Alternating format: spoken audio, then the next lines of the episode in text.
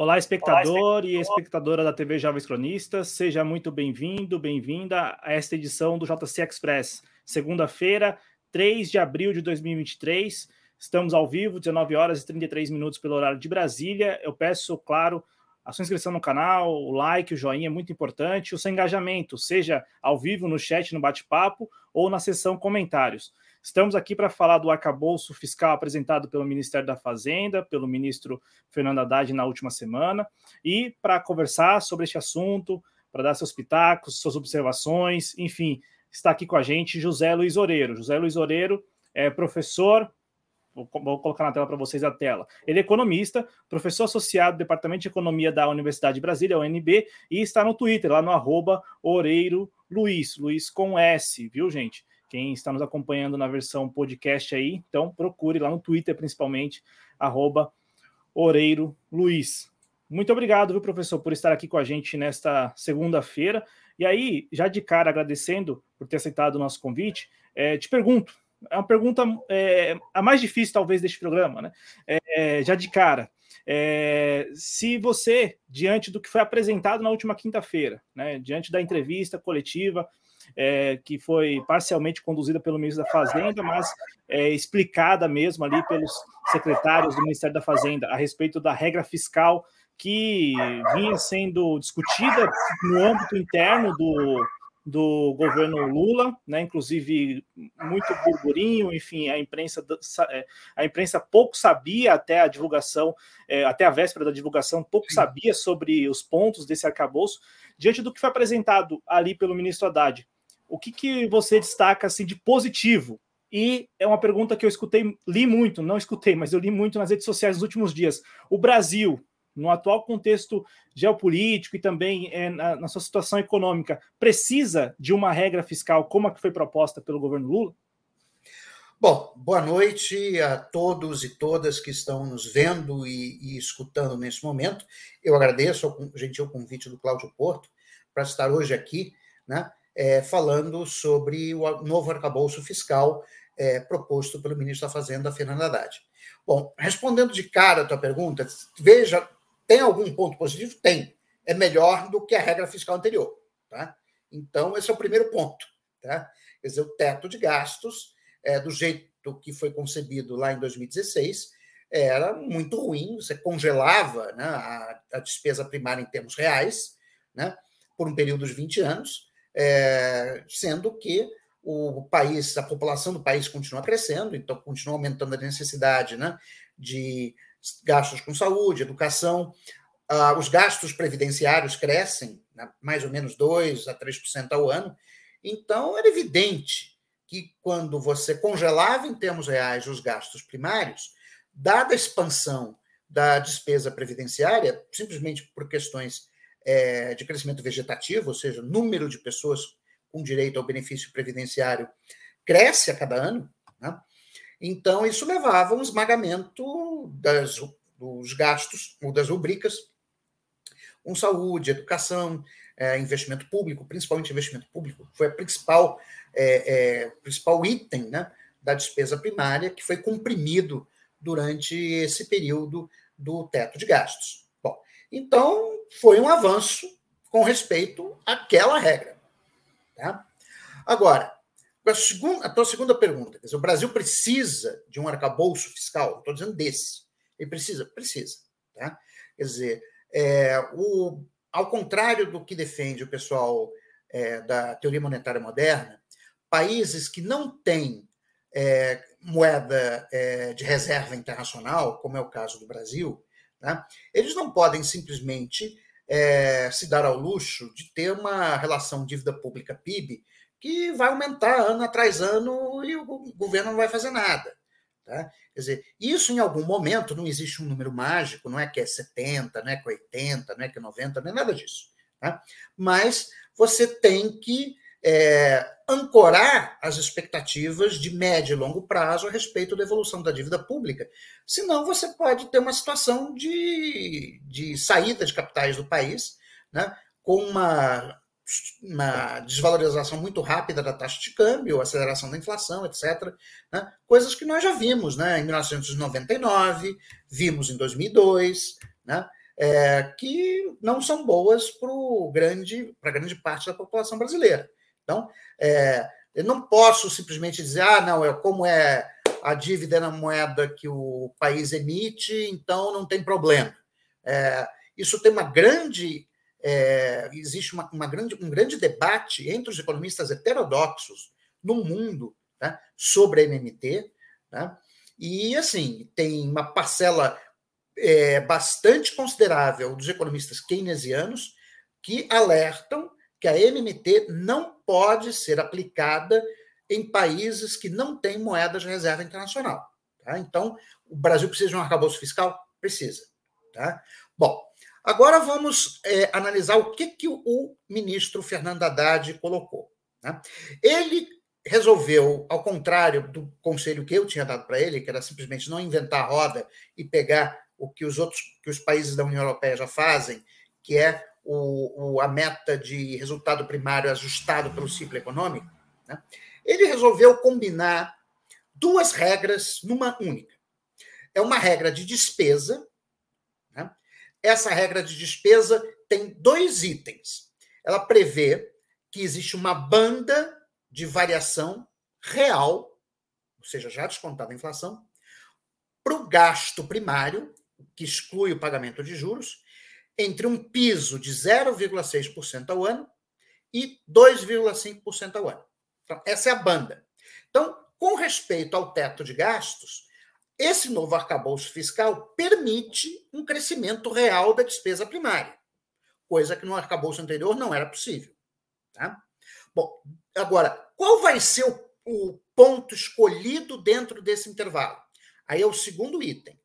Dentro desse intervalo, o teto de crescimento da despesa primária vai ser 70% do crescimento da receita tributária dos 12 meses anteriores à elaboração da lei é, orçamentária anual. Ok? Então, você tem um piso de 0,6, ou seja, o gasto primário, no pior cenário, vai crescer 0,6% ao ano. E de onde que vem esse número? 0,6% ao ano é o crescimento da, população brasileira hoje. Já cresce 0,6% ao ano. Então, essa regra garante que a despesa primária per capita nunca vai cair. Okay? E um máximo de 2,5%. Okay?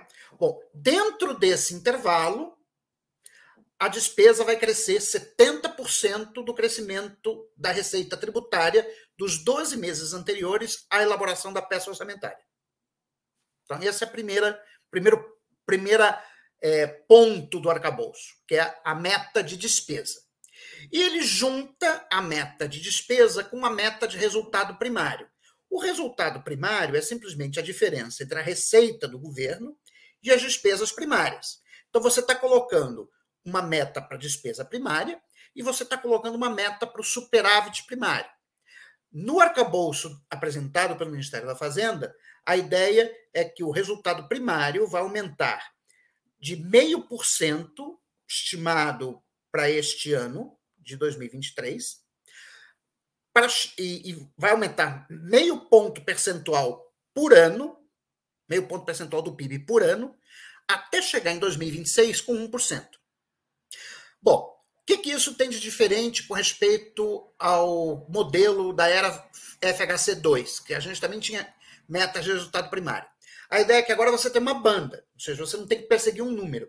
Então, o, o superávit, a meta de superávit primário pode flutuar é, 0,25% do PIB para cima, 0,25% para baixo, sem que com isso o Ministério da Fazenda tenha que é, utilizar os mecanismos de contingenciamento de gasto, que a gente já viu né, ao longo dos últimos 20 anos, que era o grande problema da, da meta de superávit primário, que quando o governo é, tinha receio de não cumprir a meta, ele fazia o contingenciamento, e aí só deixava para liberar os recursos no final do ano, e que é aquela coisa né, que gasto que você tem que realizar às pressas, você faz mal feito. Tá? Então você combinou essas duas regras, uma meta de despesa tá? que permite um crescimento real das despesas e uma meta de resultado primário. É isso. Bom, qual é o primeiro problema que a gente identifica? é que você não pode determinar o superávit primário e as despesas ao mesmo tempo se a receita você não controla. Porque é a mesma equação. Ou seja, o superávit primário é igual a receita menos despesa. Então, se a receita é algo que o governo não controla, porque depende do PIB, né, do comportamento da economia, e eu estou controlando a despesa, então o, o superávit primário é variável de ajuste. É, que era a lógica do teto de gastos, na verdade. A, a lógica do teto de gastos era dane-se o resultado primário, eu vou ter uma meta de despesa, não vou deixar a despesa aumentar, na medida que a economia for crescendo, o superávit, eu vou aumentando o resultado primário até que a dívida torna-se sustentável. Né?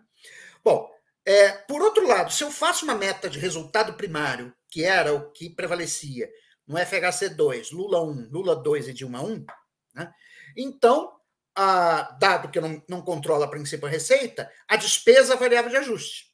Então, o que que, o que, que ajustava? Né? O, qual era a variável que o governo usava para alcançar a meta de superávit primário? Ele usava o, o investimento público. Então, quando né, o, o, a receita não crescia muito e havia risco de não cumprir a meta de resultado primário, o Ministério da Fazenda reduzia o investimento público.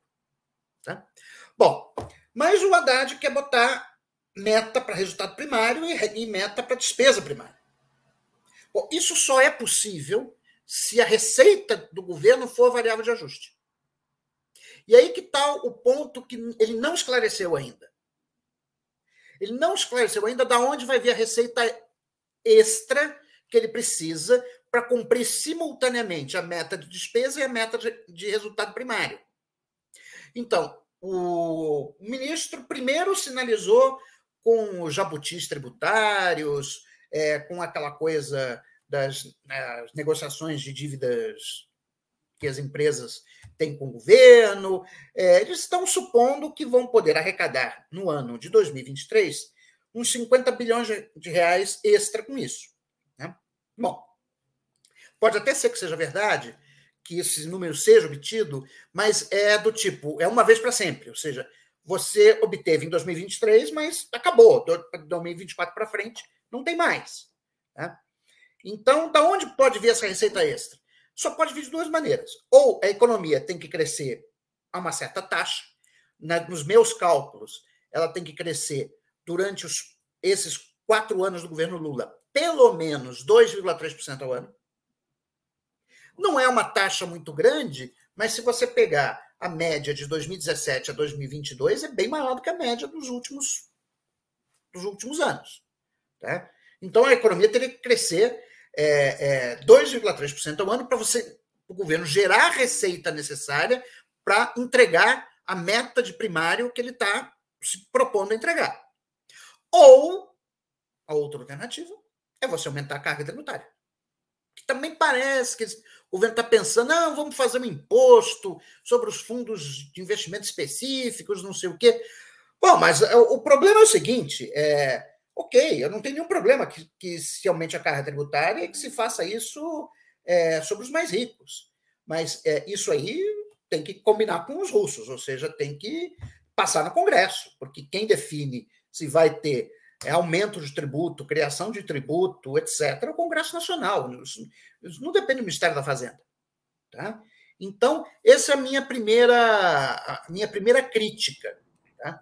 Ou seja, o, o, as metas de resultado primário que o Ministério da Fazenda apresenta para o período 2023-2026 só são factíveis por intermédio de uma combinação de receita extraordinária, crescimento do PIB em torno de 2,5%, ou então aumento da carga tributária. Ou as três coisas uma combinação convexa, vamos dizer assim. Né? É, e nada, nada disso está dado. Isso aí não depende dele. E ele não. E o mais importante é que o, o ministro da Fazenda não indicou o que, que ele qual é o plano de voo dele. Ele não indicou isso. E que me deixou surpreso, porque, como a gente estava conversando nos bastidores, o ministro não precisava ter anunciado o, o, o arcabouço fiscal é, é, na semana passada.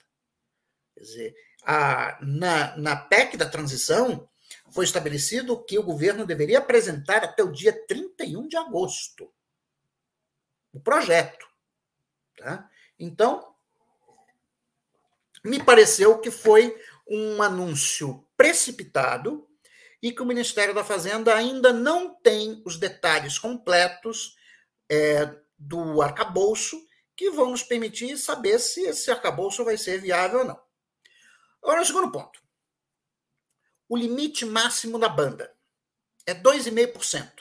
Quer dizer, é, para você chegar a 2,5% de crescimento do gasto, lembrando que tem aquela regra dos 70% do crescimento da receita, certo? Então, para que você consiga chegar a um crescimento de 2,5% da despesa primária entre um ano e outro, a receita tributária tem que ter crescido mais de 3% do PIB.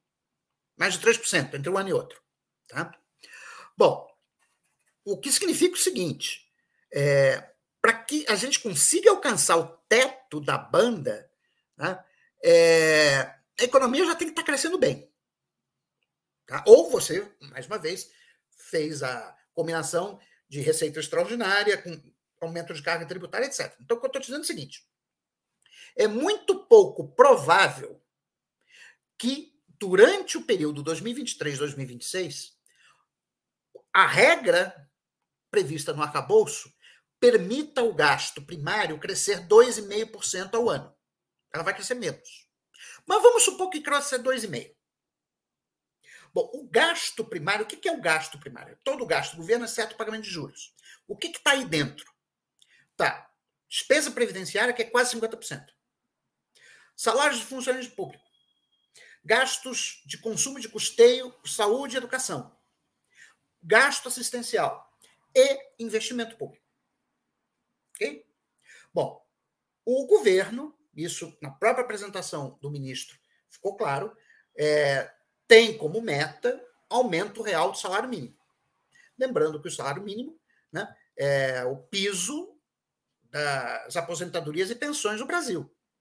Isso é mais de 50% do, do, das aposentadorias e pensões. Né? Então, se você vai ter um aumento do salário mínimo em termos reais no período 2026-2027, isso significa que o crescimento do gasto previdenciário vai se dar por duas fontes. Primeiro, pelo crescimento vegetativo, ou seja, do número de aposentados e pensionistas, e vai se dar porque, para uma parte significativa dos aposentados e pensionistas, o valor real do benefício vai crescer. Então, é muito provável que, com esse arcabouço, com esse arcabouço e com a, a, o comprometimento do governo de ter o salário mínimo aumentado né, em termos reais nos próximos quatro anos, que a despesa previdenciária vai crescer acima de 2,5%, que é o teto da banda. Digamos que ela cresça 3%. Ela é 50% do gasto primário. Então, se você tem 50% do gasto primário crescendo acima do teto, os outros 50% têm que crescer abaixo do teto, para a conta fechar. Certo? Aí, meu caro, é que tem a mais grave inconsistência desse arcabouço. Porque a ideia era você não só dar uma previsibilidade para a relação de vida pública PIB, etc, etc, mas abrir espaço no orçamento para colocar o pobre, né, como diz o presidente Lula, mas também para aumentar o investimento. Então, o arcabouço, ele desenha um piso para o investimento. Diz, olha, o investimento vão, é, vai ser. É, a gente tem um piso para 2023 e vamos é, corrigir o piso é, pelo valor da inflação. Então, o investimento nunca vai cair abaixo do piso. O problema é que ele caiu muito nos últimos anos. Então, ter uma garantia de que o investimento não vai cair não é suficiente. Eu preciso que o investimento aumente. Até porque é, é a variável fundamental para garantir a consistência do arcabouço. Por quê? Se a economia não crescer, ou se ela crescer pouco, você não alcança a meta de resultado primário. Se você não alcançar a meta de resultado primário, a credibilidade do arcabouço foi para o espaço. Então, esse limite de 0,6 a 2,5 me parece muito estreito se você incluir investimento. O que eu sugeriria para o ministro Fernando Haddad é que ele retire, ele retire do, do, do, do, do limite de despesa o investimento público. Simplesmente isso, retira.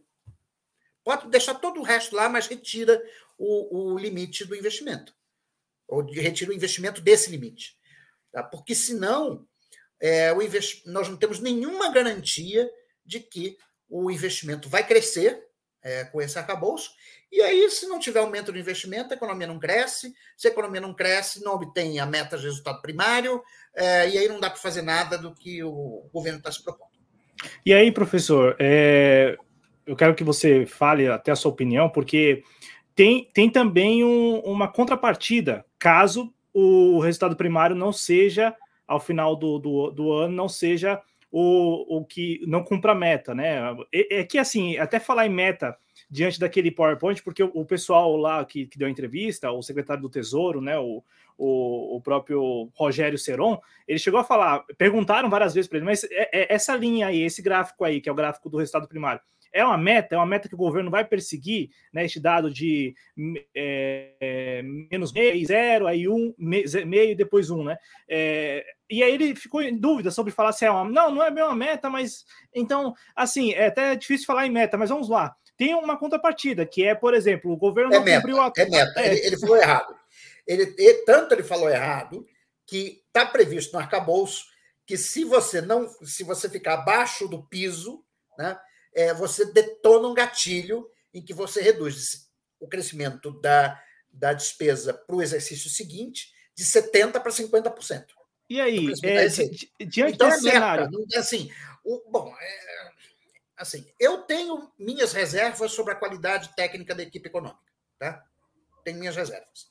Tá? Agora, se o secretário do Tesouro não sabe o que ele está propondo, isso é muito grave.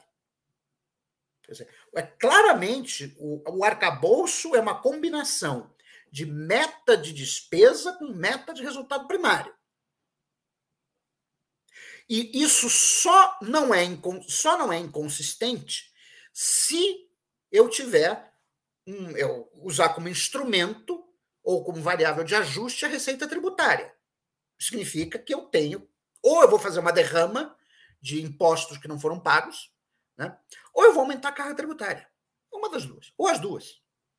Não é... Então, o que me espantou foi o governo, assim, bom, uma coisa elementar, primária, e na apresentação do, do arcabouço, ninguém se deu ao, ao, ao, ao trabalho de pensar numa coisa que era absolutamente óbvia. É, isso aqui só faz sentido se tiver aumento de receita. Né? Da onde vai vir esse aumento de receita?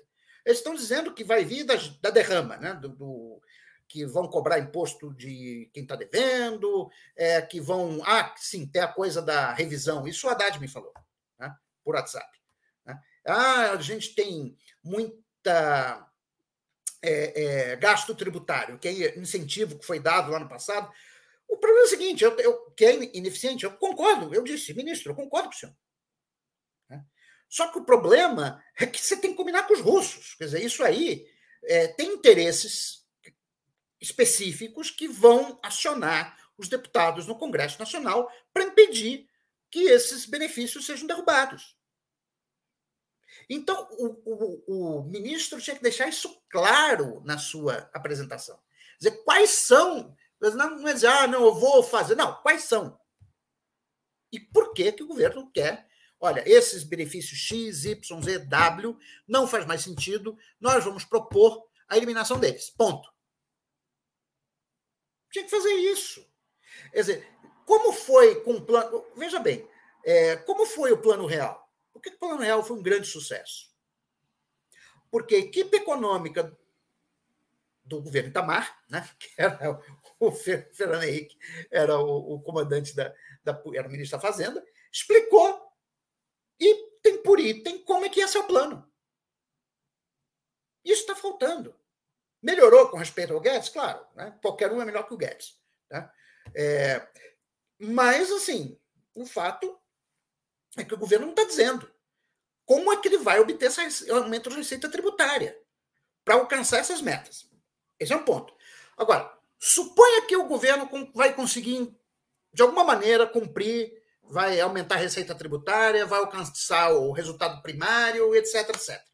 Um outro ponto, que é a evolução da dívida, porque, no final das contas, todo esse arcabouço só se justifica de como uma sinalização de que a dívida pública não vai, não vai entrar em trajetória explosiva. Quer dizer, você olha o PowerPoint do governo né, e você vê que há uma meta implícita. Então, tem uma meta de dívida também, mas essa aí é implícita. Né, que tem uma meta que é chegar em 2026 com entre 75% a 77% da dívida bruta do governo geral com proporção do PIB. Então tem essa meta. Só que aí, é, para você alcançar essa meta, você, não, você tem que levar em conta três variáveis. O resultado primário, que é aquele que está lá na, PowerPoint do governo, e tem que saber qual é a combinação entre taxa de juros e taxa de crescimento. Isso aí sumiu do PowerPoint. Isso aí a gente não faz a menor ideia de qual é a combinação de juros e crescimento que o Ministério da Fazenda está supondo naquela simulação. Eu fiz as minhas contas, tá? e com as minhas contas, para o governo chegar com 75% de relação dívida pública PIB em 2026, tá? você precisa tá? de, primeiro, uma taxa de crescimento acima de 2,33% ao ano ao longo de todo o período, ou seja, na média, né? que é para gerar aquele resultado primário, e a tua taxa de juros né? não pode ser a tua taxa Selic não pode ser maior do que 8%. Bom, ela está em 13,75%.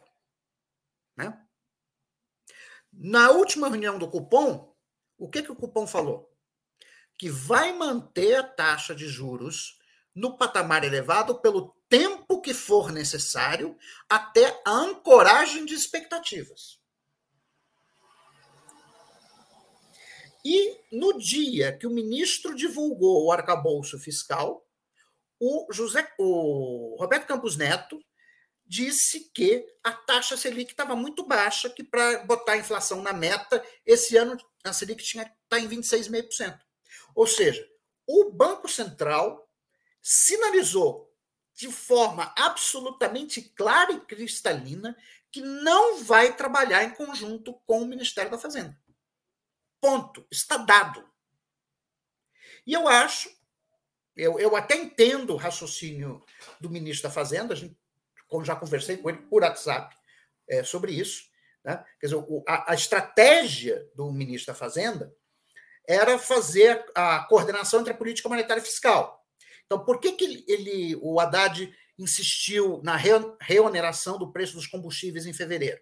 Porque ele queria enviar um sinal para o Banco Central de que o Ministério da Fazenda está fazendo a parte dele, né, procurando reduzir o déficit primário desse ano, portanto, fazendo um ajuste fiscal, e que então o Banco Central deveria fazer a parte dele, que era dizer o seguinte: bom, agora que reduziu o risco fiscal, então eu vou reduzir a taxa de juros.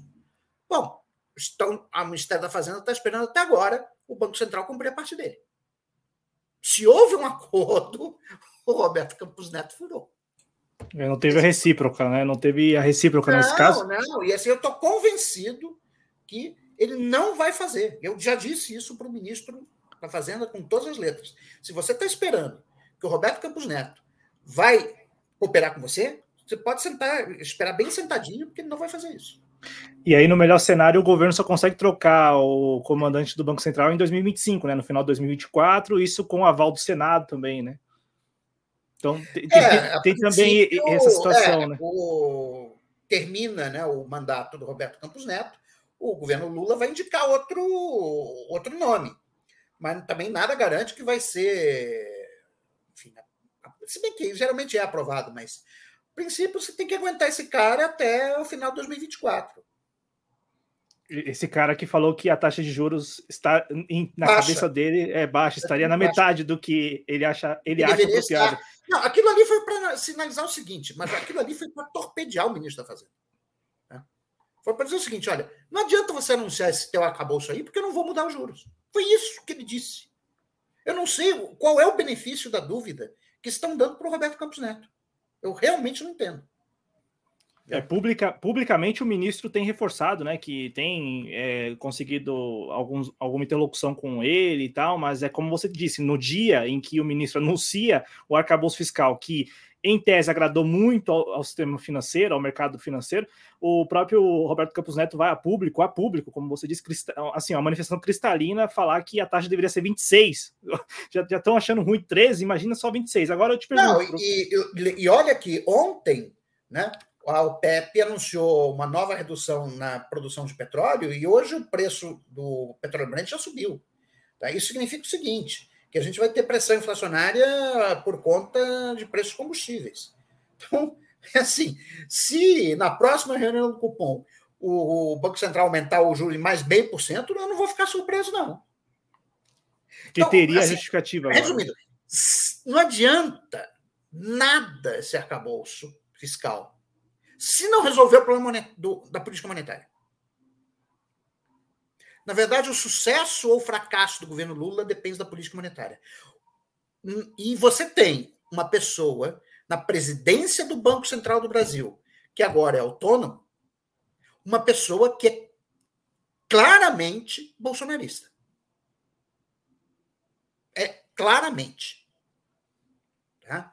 Quer dizer, é, é, o comportamento é, prévio do Roberto Campos Neto não condiz com a neutralidade que ele deveria ter como presidente de uma instituição do Estado brasileiro.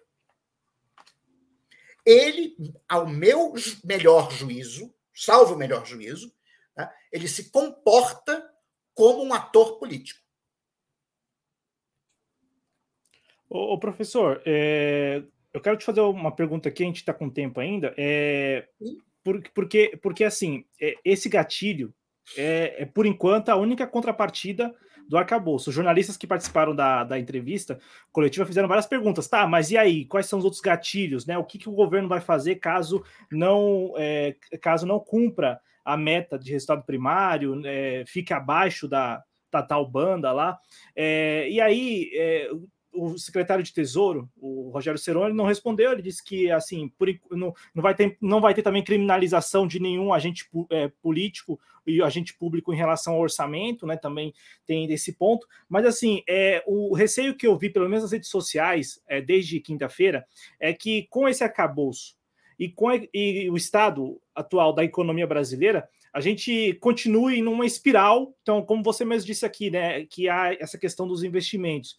Os investimentos, tudo indica que num cenário em que você tem a Seguridade Social é, com mais de 50% ou 50% é, já do, das despesas do, da União, é, comprometendo 50% das despesas da União. É, o, o, investimento, ele tudo indica, mesmo tendo um piso, ele vai ser assim sacrificado. E aí nisso as pessoas temem, temem muito, o receio maior é uma espiral. Então, assim, já, já não estamos investindo há muito tempo, já não temos infraestrutura suficiente, e aí com esse arcabouço, ele, ele sendo aprovado no Congresso, né, lá na frente, a gente entre ou continue nessa espiral, sem investimento, sem, sem sair do atoleiro. Que eu, que vou, eu, eu, vou dizer o que, que eu acho, assim, no final das contas. Quer dizer, a, você acaba, é, acaba reproduzindo a lógica do teto de gastos, só que em câmera lenta. Entendeu? Então, quer dizer, você não vai mais comprimir o investimento, até porque você tem um piso, né? mas a pressão que o crescimento dos gastos previdenciários vai colocar vai ser grande sobre as outras rubricas. Então, por exemplo, eu acho que nesse cenário, a variável de ajuste mais provável vai ser o salário dos servidores públicos, que não vão. É, tivemos 9% agora, deve ficar congelado pelos próximos anos. Tá? Até porque também tem o crescimento vegetativo da, dos servidores públicos. Tá?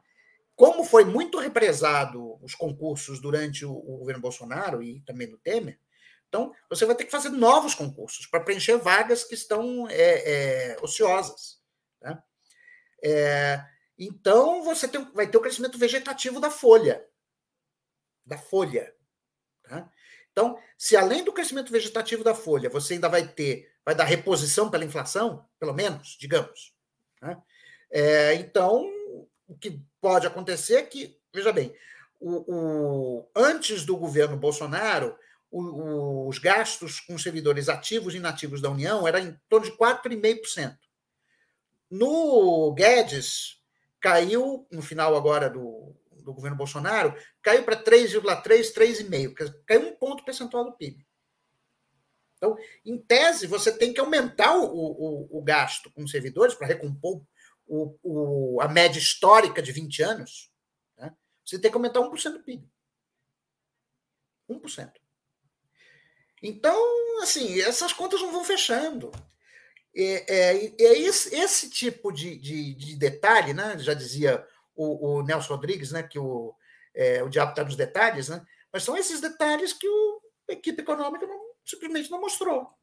Quer dizer, como é que, quais são os cenários que vocês têm para a evolução da despesa previdenciária, para a evolução do gasto com os servidores públicos, para a evolução do investimento, etc, etc. Isso cabe da meta de despesa que vocês estão é, propondo? Eu, sinceramente, acho que não. E por que, professor? Mesmo tendo esse, essas lacunas todas, o mercado financeiro a, a, se agradou com a medida? Assim, é, uma coisa que eu já aprendi muitos anos como economista é que a opinião do mercado financeiro não vale de nada. Tá? Assim, o, o mercado financeiro não faz projeções de longo prazo. O mercado financeiro ganha no dia a dia. Então, o que aconteceu? É, um, teve uma boa notícia. Ah, o governo anunciou o novo arcabouço. Beleza. Então, a bolsa subiu, o dólar caiu, etc. Tal. Até vi uma nova, uma outra notícia, que pode ser boa, pode ser ruim, aí o, o preço dos ativos vai se comportar. Ele se comporta de maneira aleatória, dependendo da, das notícias de cada dia. Né? É, querer avaliar o resultado é, de uma política econômica, ou a qualidade de uma política econômica, de uma medida de política econômica, pelo comportamento dos mercados, é de uma ingenuidade inacreditável. Tá? Porque os mercados só estão preocupados com o dia seguinte. Tá? Então, assim, é, é, eu que o mercado acha, deixa de achar do, do arcabouço fiscal, não estou nem aí. Né? Eu sei fazer as minhas contas. Né? É, mas, essa, mas, essa, mas essa medida. Oi? Mas assim, esse arcabouço, da maneira como foi apresentado, beneficia em alguma medida o mercado financeiro ou não? Não. A princípio, é, é, é que, veja bem, no, são as convenções. Ah, 95% do pessoal que trabalha no mercado financeiro não entende bulhufas de economia. Né? Eles só querem saber eles têm um modelo mental na cabeça, o modelo mental deles é que ah, o governo não pode ser perdulário, né? porque se ele for perdulário, então isso desvaloriza o câmbio, aumenta o juro futuro, desvaloriza a bolsa, etc, etc. Então, ah, como o governo está se comportando como a gente acha que ele deve se comportar, então isso melhora o preço dos ativos. Eles todos se comportam dessa maneira. Isso é um modelo mental. Né? Agora, você pode ter certeza que nenhum deles fez conta assim, o primeiro que fez, levantou a lebre de que é uma, existe uma inconsistência entre você ter meta de resultado primário e meta de despesa, fui eu. No meu, no, no eu passei o dia todo trabalhando, fazendo, é, fazendo as contas, e eu logo no, no final da noite eu já coloquei no meu blog, olha, tem um problema aqui. Eu não vi ninguém fazer esse, esse tipo de, de conta. Nem o Samuel Pessoa, o Samuel Pessoa que vinha batendo no governo, ah, ele ficou maravilhado com o arcabouço do Haddad, disse que era uma maravilha. Eu duvido que o, Haddad, o, o Samuel Pessoa tenha feito conta. Duvido. Vou passar aqui no chat rapidamente e eu vou compartilhar com o nosso público o seu artigo, né? E, a, a, na verdade, não só o artigo, mas tem um PDF com as contas. O, a, o, professor falou várias vezes de contas aqui, ele fez as contas e compartilhou mesmo as contas, né? É, vou passar aqui no chat só para registrar a opinião das pessoas, as manifestações, agradecendo aqui mais uma vez ao professor José Luiz Oreiro, professor associado do Departamento de Economia da Universidade de Brasília, também, como a gente compartilhou, está nas redes sociais, principalmente lá no Twitter, arroba Oreiro Luiz com S. Agradecer ao Cristiano Fanfa, um abraço aqui do, do Adriano Garcia a você, professor O Marcos uhum. também com a gente aqui. É, ele traz aqui até uma citação a. Como diz a economista indiana Jayati Ghosh, o Brasil é masoquista, se autoimpõe a tarefa de gerar superávites primários com tantas demandas sociais e a necessidade de elevar investimento público. O Marcos escreve também que o Campos Neto deveria ser preso na, na avaliação dele por crime de lesa pátria. Aí, aí eu não, aí eu não é, posso. É, não, é o Marcos eu não aqui. Posso avaliar porque não é da minha alçada. É, eu, eu, eu lembro. da, da posição dele como economista, mas. Aí... Eu lembro do professor Oreiro, assim, numa das primeiras participações, ele falou assim: não, não, isso aí tá, na, tá nas páginas policiais, isso aí não tem nada a ver comigo. ele falando sobre, acho, sobre Lava Jato, algo do tipo, não, isso aí, Exatamente. ó, tá nas páginas Essas policiais. páginas policiais, aí, isso não, é, é, não é meu departamento. É, não é o departamento e o Matheus Fernandes com a gente também. Para encerrar aqui, professor, agradecendo mais uma vez, é, sua expectativa em relação a esse arcabouço lá no Congresso? É, eu até brincava nos bastidores, ah, você é muito bem relacionado, enfim, mas assim, você já andou muito nos corredores é, do Congresso Nacional, e imagino que agora, né, essa nova legislatura tomando posse dos seus, dos seus assentos e tal, provavelmente você também, como consultor, imagino que, que vá principalmente né, nessa discussão, não só nessa, mas reforma tributária também, como vinha fazendo nos últimos anos, sua expectativa com relação a esse arcabouço lá no Congresso, porque Há quem, por exemplo, imagine que seria possível é, é, mudar, é, mudar algumas coisas, alguns pontos desse arcabouço. Um dos pontos que estariam, de repente, aí, que poderiam ser alterados, é exatamente esse teto de 70% né, da, da, da, despesa com relação à receita. Há quem diga que Pode. possa subir um pouco mais, enfim. Mas até... eu acho que aí não é o ponto. É, eu acho que esse, esse, esse detalhe não é o fundamental. Quer dizer, o, o detalhe fundamental é que o, dentro da banda de variação, o teto é baixo, tá? os 2,5%. Tá? E, e aí isso não abre espaço para aumento de investimento. Tá? Então, você pode botar 0,8, 0,9, entendeu? Isso não vai resolver o problema fundamental. O problema fundamental é que você teria que ter um, um... Ou, das duas, uma, ou você tirar o investimento do, do teto, da banda, né? ou seja, o investimento é outra conta, a gente aqui só vai é, limitar os gastos é, não investimento do governo, né? ou então você fazer uma cláusula de escape, que é uma coisa que não, não foi comentada. Porque, veja bem, você tem um piso, né? De 0,6% para o crescimento dos gastos do governo. Mas o que, que acontece se a economia entra numa recessão? Por exemplo, PIB cai 2%, digamos. Então, o governo, é, se ele cair 2%, a receita tributária também vai cair. Então, pela lógica do, da banda, o, o piso vira o teto do crescimento do gasto do gasto do governo. Entendeu? Então, você não tem espaço para fazer a política anticíclica. Né? Então, quer dizer, aquela ideia, ah, não, mas a gente está incorporando elementos anticíclicos, não está. Então, assim, é, melhorou com respeito ao teto de gastos, lógico, porque aquilo ali era uma maluquice completa, mas tem muita coisa errada. Né? E não é uma política anticíclica, não tem mecanismo de política anticíclica. A política anticíclica significa o seguinte: o que é que você faz quando o PIB cai? Segundo arcabouço, é, se o PIB cair, a receita tributária cai, então você não. E o piso do gasto vira o teto, que é 0,6. Você só vai poder aumentar 0,6%. Então, você teria que. Eu acho que uma coisa que poderia ser melhorada no Congresso Nacional é você colocar um, um, uma cláusula de escape. Ou seja, no, quando a economia apresentar um, uma queda, né, superior a 1%, então você faz outra regra. Né? Você tem uma, um, me, um, mecanismo anticíclico né? que você pode aumentar os gastos primários acima do, do que seria, do 0,6%. Porque do jeito que está hoje, se a economia cair, se você tiver uma queda de PIB, o máximo que o governo vai poder aumentar o gasto é 0,6%. Ponto. E, e ainda tem o gatilho, né? Se não cumprir o resultado primário. Eu fico pensando pois também é, nesse cenário então, que você então, pintou. Pois é, ainda. Não, mas assim, ele não. Resu... ele não é, cumpriu o resultado primário numa recessão, não vai ser tanto problema, porque pela junção das, de todas as, as regras que estão funcionando ao mesmo tempo, quer dizer, você tem o piso.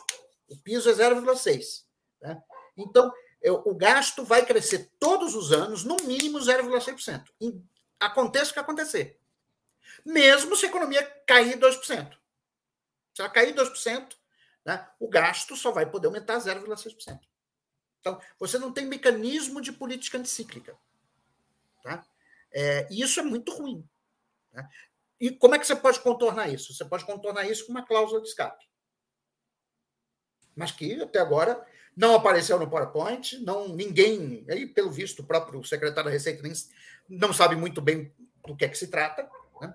É, eu, eu assim, para terminar aqui o programa, eu senti, eu imagino que até os colegas que estavam lá entrevistando também sentiram, porque o Haddad deixou, né, uh, incumbiu tanto o Rogério Seron como o Guilherme Melo para explicar a, a, os, os, aspectos técnicos, né? E aí foi perguntado, por exemplo, mas de onde vocês tiraram esse 0,5 e os 2,5? Ah, o 0,5 em relação à taxa de crescimento da população por ano, e, e a, os 2,5 é porque seria um bom PIB. Ele falou desse jeito: é um bom PIB. Só que assim, bom PIB para quê? Você, José Luiz Oreiro, tem um levantamento sobre como o Brasil cresceu de 30 até 80 e depois de 80 até. É, Não, o cresce... veja bem, a média de 1980 a 2014 foi 2,8. Né? Então, quer dizer, se um bom PIB para esse período deveria ser 3%. É, e no período, se a gente pegar só o período Lula, 2003 a 2010, o crescimento do PIB foi 4%. Tá? Então, assim, esses 2,5% realmente da onde, assim, não, não, faz sentido. Quer dizer, se esse é o argumento, se esse é o argumento, é, olha, olha que coisa é, chamativa. Se esse é o argumento, a equipe econômica do governo já está contente com o crescimento medíocre do PIB, de 2,5% já assimilou. Ou seja, todo o discurso do governo de reindustrialização, acelerar o desenvolvimento, blá, blá, blá, blá, eles estão dizendo que isso não vai acontecer. Se esse, se esse é o argumento. É, foi, foi, o argumento que ele usou. Ele foi perguntado então, ele disse: é um bom PIB. Dizendo, é um olha, pô, gente, se crescer 2,5% está muito bom. 2,5% com a população crescendo 0,6% é um crescimento de uh, 1,9% da renda per capita. Brasil nunca vai virar um país de, renda alta com esse crescimento medíocre do, do PIB per capita. Isso não é suficiente para resolver os problemas do Brasil. É, é.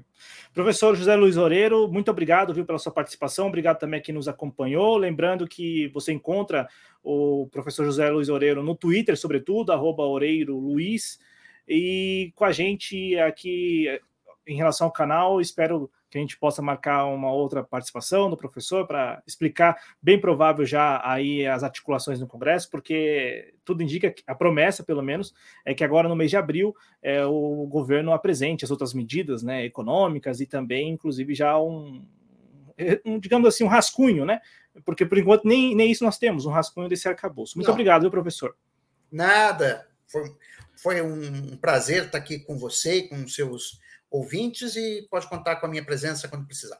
Tá muito obrigado ao professor, muito obrigado a todos que nos acompanharam. Boa noite, Boa noite até a próxima. Lembrando que aqui na TV Jovens Cruz a gente tem os programas todos os, todos os dias. Estamos tentando voltar aos programas com todos, todos os dias, então acompanhe a programação sempre, ative o sininho, é muito importante, sabe aqueles recados de sempre. Abraço, professor, muita saúde para você e para sua família. Noite, Abraço pessoal. a todos, até mais. Tchau, gente.